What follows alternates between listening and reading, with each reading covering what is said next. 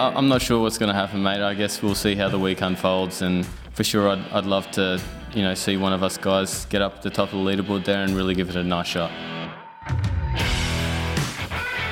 Well, hello and welcome to Augusta National Golf Club for the very first of the Bunkered Masters commutes in association with Callaway Golf. Michael McEwan here. Thank you for joining us. Oh, I'm going to be doing these all week, all the way through until Sunday when we'll have a new Masters champion. If the weather cooperates, that is, it could be Monday at this rate, but who knows? But hopefully, we'll be doing this all the way through until Sunday night when, as I say, somebody will be slipping into the green jacket. It was a lot of fun doing these last year, and I'm delighted to say that I have roped in a very special guest to kick us off with proceedings this time around. A fellow Scotsman, Guardian golf correspondent, and Heart of Midlothian enthusiast, Ewan Murray. Ewan, welcome to the Masters commute. Thank you. It's a good week to keep football out of this. So let's um, can we can we stick to golf? I think we should. It's funny. I saw Paul McGinley when I was I just arrived this morning, and this happened pretty much. I think it was the Monday last year as well. Walking up the stairs in the media centre, you know yourself, these beautiful big staircases, slap bang in the middle of this resplendent building, and coming down the way, there's McGinley. He takes one look at me, big, huge smile on his face, and he says, "How's your team doing these days?" So that set the tone for the week, but I've made a mental bookmark for Sunday, just in the off chance that I, that I can throw some shade back his way. But you're quite right. Let's stick to golf because the 87th Masters is upon us. Ewan, you've covered tons of these. When, when was the first time you came to Augusta? 2011. Oh, Name the winner. Charles Schwartzel. Correct. Should have been Rory McIlroy, as we know, but That was my first time here. Luggage got lost en route. Staying in a terrible hotel. where were you staying? Motel 6 by any chance? I think it's been knocked down. I think it, it was condemned. it was condemned and knocked down subsequently. But um, that was my first experience. The old media centre, obviously. oh, yeah. So yeah, since 2011, I've been here. Not missed a beat since, but it's always good to go back to be back. It keeps you going, I think, through the winter, knowing you'll be back at Augusta start of April. So um, yeah, looking forward to it. And there's a lot to get our teeth into this year, There sure is. obviously. Does it get old? As you say, you've been coming here, and what is this? Probably 11, 12, 13 now. Yeah. Does it in any way get old? No. No, it's it's a great place to come. It's a busy week. I'm always pleased when the tournament starts because, as you know, we do day after day of preview stuff, and he said, she said. There's a lot of that goes on. When the golf starts, I think you're you know on the downhill slope, and I, and I enjoy that. But no, it, it can get old coming here. I mean, how many people do you speak to at home that would love to come to That's it. Augusta National? Okay, we were working, and, and I do stress that to those people. but it, it's a great place to be. We get looked after well. Facilities are first class. Normally the weather is okay, but as you said, that's doesn't Looking look to be the case this year. But um, no, no, it's always a thrill walking through the, the gates again for the, the first time. What's your favourite of the Masters traditions? Oh, that's a good question. Or do you have one of your own, even that you try to stick to? I probably shouldn't advertise this, but we, we can have lunch obviously in the, in the clubhouse. Mm-hmm. And I do make a habit of pinching the little menus that they give us Oh, really? and bringing at least one of those home. I mean, it's just a it's a two sided piece of card with a menu, and it always has one of the holes, you know, a picture of one of the holes mm-hmm. from the course on the front of it. So I have a collection of those. I'm, I'm probably now going to be banned from said now that I've admitted this, but it is technically only a bit of paper. Yeah. But I, I do make a point at least once of having lunch in the clubhouse terrace uh, during the week, and I I do ask, would you mind if I took this take this menu away? And that's always fine. And I've I've got a set of them at, at home. So you're basically trying to complete the 18. Is that what you're going for? Yeah, I- yeah, yeah. I suppose so. They're just um, yeah, just quite nice things to have. I, you know, I think of things that you, you can't normally buy or pick up, and it's only for my own collection. So that, that that's something I do. Even the I say even the point of making the effort to go to the club. I mean, we can eat here, obviously for free in the media centre. You can go, but go and buy your lunch on the clubhouse terrace and, and watch the world go by. And there's always various, you know, illustrious golf people. I was in there just looking around this afternoon. There was Tom Watson sitting down. You know, these kind of people are always wandering about, and we shouldn't take that for granted because it's it's nice to be not quite rubbing shoulders, but you know, around in the same domain as In a relative sense. yeah, Um, with you know a lot of very famous, esteemed golf people. So yeah, that kind of stuff I, I do really enjoy. You know something? I've never been in the clubhouse. This is my third time here, and I don't know why. Because everyone's told me that you're more than entitled to go in, but There's also there's a great library if you, if you just go into the bottom floor where the, the, the sofas and chairs are, you can just sit down and there's all manner of golf books that you can, you know. Oh, again, if I get a spare ten minutes, which I don't always, you know, sit down there, grab a book and read about, you know, it'd be golf in Scotland or whatever it might be. Th- These things are all there. The Masters Trophy obviously sits there, which is you know quite the, the thing to see. Yeah, the club, awesome. the club, the clubhouse is a good place to poke about. Yeah, I'll put it that Yeah. Oh, you've convinced me. I might need to to put that right right this time around. But as you rightly say, it's hard finding the time, especially this year because there are so many talking points ahead of this year's Masters. Last year, it was really all about Tiger and his return, wasn't it? Mm. But this time around, so many. I mean, Scottie Scheffler can he become only the fourth to defend successfully? Then we've got Rory, who we'll touch on in a second. Brooks Koepka suddenly playing better again, winning on LIV. Let's start on LIV because no doubt there's been a bit of noise, I think it's fair to say. 18 LIV golfers playing. Greg Norman will not be here. He uh, made some comments that he didn't get invited. Last year he got a grounds pass, is that right? And then this year, no, nothing at all. Zilch was his way of. Well, the last time I saw Greg Norman here, he was doing work for media of some sorts. Because I remember him being in the media centre. He was doing some kind of radio, and I think that was last year. It was maybe Right, the year okay. before. So that's the only time I remember seeing him. It's funny he he he made a bit of a fuss about not going to the Champions Dinner at St Andrews last year. Mm-hmm. But I think the point was he, he's not. He hadn't really been accustomed to going to these things anyway. Exactly. He wouldn't Yeah. go to the Open. Now, now, in fairness, I don't know exactly whether he would routinely come here, but I don't really recall seeing him around Augusta much. But you know, it's in his interest to make a bit of noise about the whole situation. Obviously, Of so course. that's what he's done. If I was Greg Norman, I might be inclined to stay away from the place, given you know the scar tissue, etc. But one LIV golfer was brought in for interview earlier on today. On the interview schedule, which is pretty comprehensive, there's only one of them that's going to speak to us guys in the media before the event, and that was Cam Smith. He was obviously grilled a little bit about LIV golfers and being at Augusta. Here's a little taste of what he had to say. I think it's just important for the LIV guys to be up there because I think I think we need I think we need to be up there. I think there's a lot of chatter about uh, these guys don't play real golf. These guys go, don't play real golf courses. For sure, I'll be the first one to say the, the fields aren't as strong. I'm, I'm the first one to say that, but we still got a lot of guys up there that can play some really serious golf and uh, we competed against each other hard week in week out, and we're trying to do the same thing as what we did six months ago. And and it's nice. It's it's a good feeling to have that competition, and it's good to see uh, Brooks win last week. He's playing some really good golf again, and yeah, I think we just need a good strong finish. Yeah, so interesting stuff there from from Cam Smith, Ewan. What do you make of the whole LIV masters thing, for lack of a better word? Should they be here? Shouldn't they be here? Yeah, I think if they've earned the right to be here, they should be. It, it is actually strange having a Masters with no Lee Westwood or Ian Poulter or Paul Casey, for example. Yeah. That that struck me today as odd that none of those guys are in the field, and I know that could have happened anyway. Probably not in Casey's situation; he's still competitive enough, but the other guys may have fallen to a level where they wouldn't qualify. But that is odd. But I mean, Smith's the Open champion. I think it's perfectly legitimate that he plays. Dustin Johnson's a past champion. Phil Mickelson, Patrick Reed, past champions here. I think you would be entering dangerous territory and territory Augusta National would not want to enter if you suddenly block banned these guys from playing. The interesting bit to me is a golf one and a competitive one. You know, Cam Smith admitted when he spoke today that the strength of the field in the LIV Tour is not like the PGA Tour. He did say though there are guys who are obviously serious players, competitive players, but that lack of strength and depth is clear to me. I think the golf courses they play on, to me, the one in Orlando last week didn't look great no, at all. didn't, did it? So this all feeds into how competitive can these players be here? Now Smith Ordinarily should be a, a leading candidate to win this Masters, but we don't know because of the level he has been playing at and the courses he has been playing on. Dustin Johnson ordinarily should be a factor here, but we don't know if that you know ability to compete here has been diminished by joining the LIV Tour. And I'm going to be interested to see, you know, how many of them. Koepka, interesting, hadn't been playing well at all.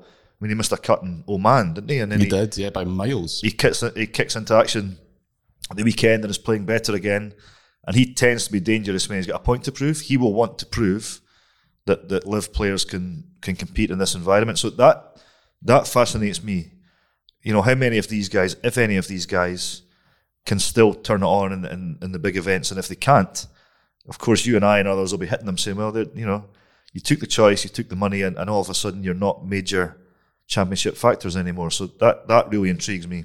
On our preview episodes of the the podcast, Bryce Ritchie, who you know, my my co-host, he said that he didn't think that an, a LIV golfer would crack the top ten come Sunday night. What do you reckon? And if you disagree and you think somebody will, who's the most likely candidate? Smith would be the most likely. I, I just think you don't know. I find it very hard to assess what level of golf they're playing at.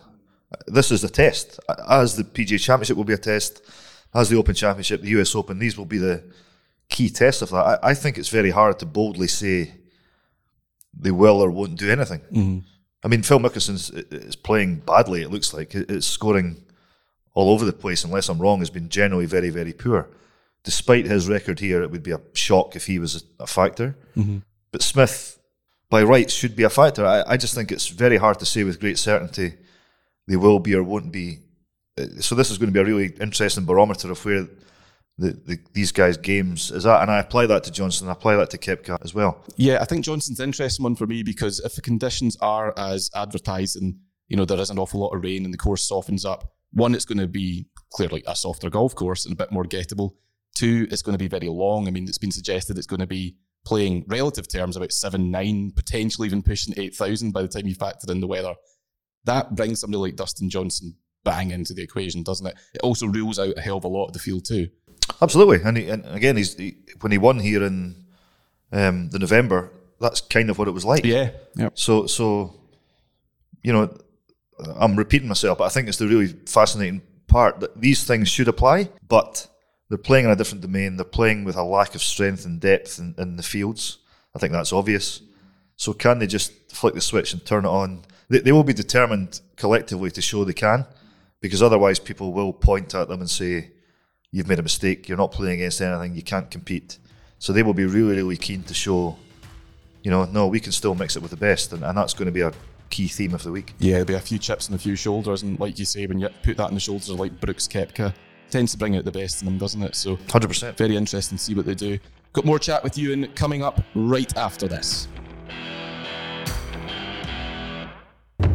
All golfers can agree hitting it far feels great. But does it feel great?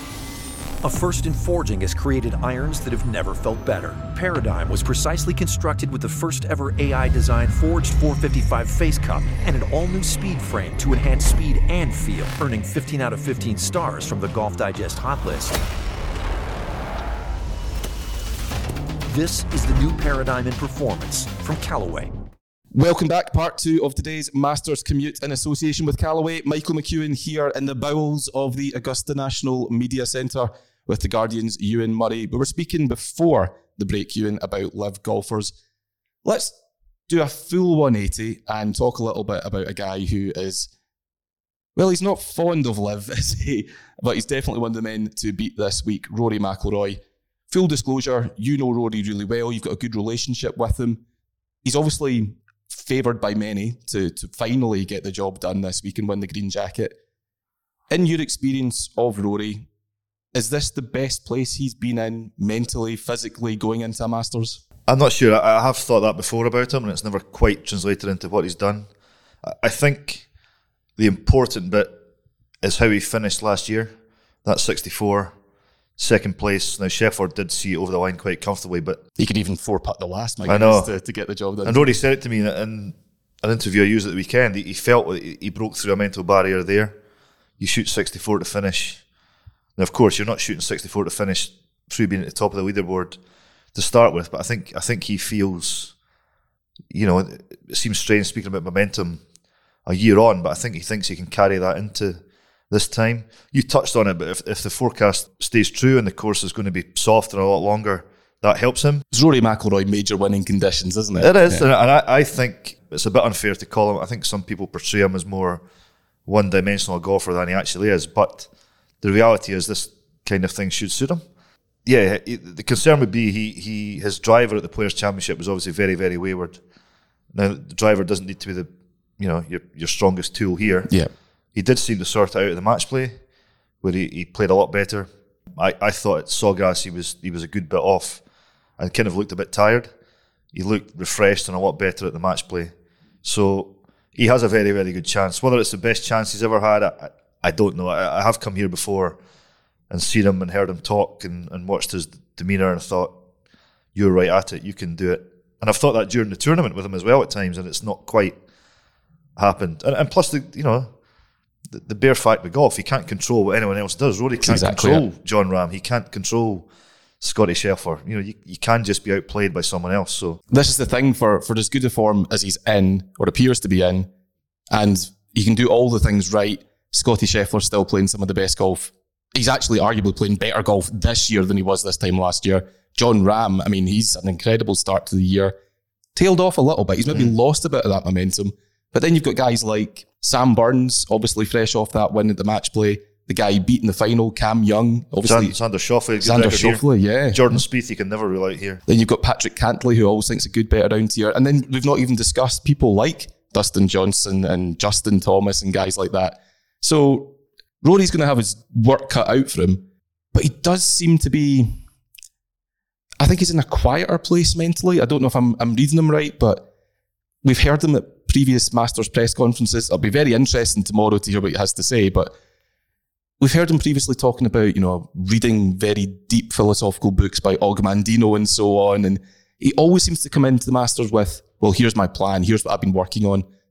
This time, I hate the word organic, but it feels like it's a bit of a more organic preparation. Yeah, he's a natural artist, Rory, isn't he? And I think it's it's a mistake to try and apply science and too much thought to what he's doing. He's at his best when he just you said it, you know, just when he flows, mm-hmm. and that's what he wants to do. But you know, I say there's all manner of factors can dictate whether that happens or not. I, w- I would have him in my top three or four shouts for this week, no question. And I think also there's there's so many much talk about other things here. Scheffler, Tiger's back playing. The LIV factor is a thing. There's not really noise around Rory, and I, and I think that should help him. Bearing in mind this is a guy who's always hype around him, but but I think the Grand Slam conversation doesn't really happen anymore uh, to the point where people forget he's he is this tournament away from from reaching the career Grand Slam. All that noise isn't really there. So I, I think I would be surprised if he's not at least top five, and I, and I would have him as a key key guy in terms of you know picking winners this week. If you were to look beyond the favourites, who's a, a dark horse that you're expecting to see big things from this week? He's maybe not a dark horse, but but I look at Jason Day's record here when he was in his prime, and he's had a lot going on since, family wise, hmm. fitness wise, health wise. But he's back playing pretty well, it seems to me. He sounded confident in his hmm. press conference earlier on as well, and he looked really relaxed, which has never been his strong suit. No, it? and I, I just I, I think at Augusta, experience and, and course specialism is so important, mm-hmm. and he has that. So I, I think I would fancy him again to be a, a part of the conversation. I'm trying to think now who else would be regarded as a long shot. Is Tony Finau a long shot? A medium shot, potentially. Yeah, yeah, he's maybe in Day's kind of category. I wouldn't at all again rule him out. I mean, this is a funny tournament. This should be the easiest one to pick. Yeah. easiest major. It's a smaller field. You have, you know, the amateurs and, and the past champions involved. Again, first time players and, and players without too much experience here don't tend to prevail. Yeah. So it should be the easiest one to put your pen straight through a lot of names and say they can't do it and others can. Mm-hmm. Finau would definitely be in my bracket to say he he can. What does he need to do to get over the line? Somebody like that, you know, to make that jump from being a PGA Tour winner to being a major champion. What- Even then, I mean, he, he doesn't win enough. It strikes me. It took him No, long enough to yeah. win the PGA Tour, didn't it? So that that is probably a psychological thing. There's nothing wrong with his his game. I sometimes think Tony, and this is discredit, is, is so laid back and happy go lucky, and maybe lets things pass him by more than he he should. then maybe that's the right way to be. It's not done him any real harm. Yeah, I know what you mean. Maybe a lack of a killer instinct. Exactly the phrase I was going to use. He maybe doesn't have that. Can you be too nice a guy and still win golf tournaments? Do you think or major championships? No, I mean, I mean, Rory spoke about that early in his career. He he used to win and feel a bit bad about it, bad about who he was beating, and he said you have to. Really? Yeah, he yeah he spoke about that before, and, and he said you have to get out of that. You know, this is your job. This is what you're there to do. It's not quite stone cold killer territory, but you have to have the mindset. I'm going to you know batter everyone else around me, and, and that's the way it's going to be. My memory of Finau here, of course, the key one is that par three Oh. incident where he popped his ankle and And then top 10. yeah, That was his debut, wasn't Yeah. it? Yeah. that was that was um, extraordinary. Everyone everyone winced looking at it, and then he kind of he popped the ankle back in, and, and as you said, went on and played very very well. So um, if you mentioned Tony Finau Augusta, that's the thing that immediately comes to mind. 100%. So before we finish up, I want to ask you quickly about someone who is making his final appearance this week. 1987 champion Larry Mize. No, no. let's let's talk about Sandy Lyle, fellow Scotsman. He has confirmed, we're led to believe, because it's Sandy and he doesn't do much talking, but he has confirmed that this is it. This is his farewell. It's major championship appearance number 101, I believe. It's 20, that's not true, it's 35 years since he won the Masters. He probably flies under the radar and has done though, Sandy, doesn't he? You know, his major championship record's great. He's won two, but he's only had only had two other top tens and he's missed 51 cuts. It's a bit of a weird career. It's amazing that yeah. So how do we say farewell to Sandy? I mean, you know, what's his legacy going to be at Augusta? Do you think he'll be fondly remembered and should he be fondly remembered? Oh, of course. I mean, the legacy will be that bunker shot to set up victory. I think the low, it is low key around Sandy, but I think that's of Sandy's own choosing. Yeah. He doesn't seek the limelight. He doesn't seek fuss. If that's the way he wants to be, well, well, good on him. The biggest media fuss I remember around him was the 2009 Open Championship with the comments by Colin Montgomerie that became a great story for the likes of us. But no, he, he should be held in the highest regard. An Open champion and a Masters champion. He was a Masters champion during that golden era for European Yep. golf. He was a guy that started it as far as British golfers go as well, wasn't he? Absolutely. So that that deserves the utmost respect. I know he's missed. I was actually looking at his record. I think 2014 he's missed cuts every year since. But he's had the odd good, typically second round score. He's not. He's not been embarrassed here year after Mm-hmm. year. I think all these guys just reach a point where they can't get it round here over 36 holes. It- It's too long for starters, and any elements of their game. I mean, he's what 65. 65, so he's bowing out at proper retirement age. Unless well. you're unless you're Bernard Langer, who is a freak in so many ways, and how he can he can continue to play. I mean, I think with Sandy, it was kind of said when he, he finished the Champions Tour last week. That's my last one. I'm not going to tour anymore. Even that seemed to take people by surprise Completely. because he's not the kind of guy that would announce that or make a big fuss about it, and, and that's just the way it is. It's potentially held him back too, hasn't it? As far as things like the Ryder Cup captaincy goes, you sometimes need to be your own biggest cheerleader to get gigs like that. And I know that he was sore about that. I mean, that's part of what triggered the whole 2009 Turnberry row, and that's a separate conversation. Should he have been the Ryder Cup captain with that individual record? Yes. yeah, But no, I, I, I haven't heard anyone who would criticise his career or his golfing legacy. It would be great if he made the. I mean, it's strongly odds against, but it would be great if he made the cut here. it'd be the appropriate way to bow out Yeah. on Sunday. And not many of the, the past champions do that when you look back through history. I mean, most of them tend to say goodbye on Friday at some point, don't they? So Yeah. fingers crossed he gets a proper farewell. I just think I wrote a column on this yesterday, and it's you know far more about this than me, but I think it's sad that no Scottish golfer can qualify on their own merits, if you know what I mm-hmm. mean. yep. S- Sandy in the field on account of what he did in 1988, but but no other Scot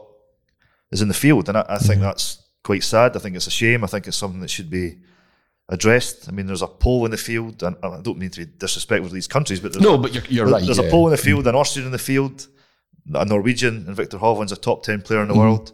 It's a separate and broader conversation, but I think we should look at this and think why, why can't Scotland have players who can be part of this environment year on year? And I think that's that's a shame. That Not is, at all yeah. Sandy's fault or Sandy's problem, but I think as he bows out, it's a, maybe a moment to say this is a pity, and, and hopefully Scotland can produce more players who can rub shoulders with the, best in the game. Absolutely agree. Christ, that's a separate podcast altogether, though, isn't it? My goodness. Yes.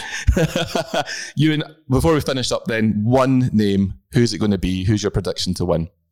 Oh, one name. That's not fair. Oh, I know, but you know, fairness isn't my strong suit. Um, I'll stick with at the start of the year. I thought Jon Rahm would win Okay. here, and as you said, his, his form recently hasn't been quite as good. But I think he has everything in his his game to do well around here. There's a Spanish connection, all that kind of stuff. If you metaphorically pin me to the wall, and as you have done, and ask for one name, I would take I would take Jon Rahm. Yeah, it's a good choice, I think. A good choice. I'm sticking with Rory. I just have a feeling that that's potentially the, the ridiculous romantic. I'm fed up jinxing Rory. This is part of the reason. I'm, I'm not saying he is going to win. Yeah, reverse no one, psychology. no one in the media centre would be happier than me. But I, I'm fed up tipping him and he doesn't win, so he's getting a break, and I'll, I'll go on to Jon Rahm. Excellent. So there's Jon Rahm. Cursed. Ewan, thank you so much for your time. Absolute pleasure to have you on at last and enjoy the action when it does finally get underway. Pleasure anytime. And thank you to you for listening. More bunkered Masters commutes coming up throughout this week. Like I say, they'll be in your inbox as part of the, the bunkered email newsletter, and they'll be available to download or stream or listen to for free wherever you get your podcasts. So until tomorrow, bye bye for now.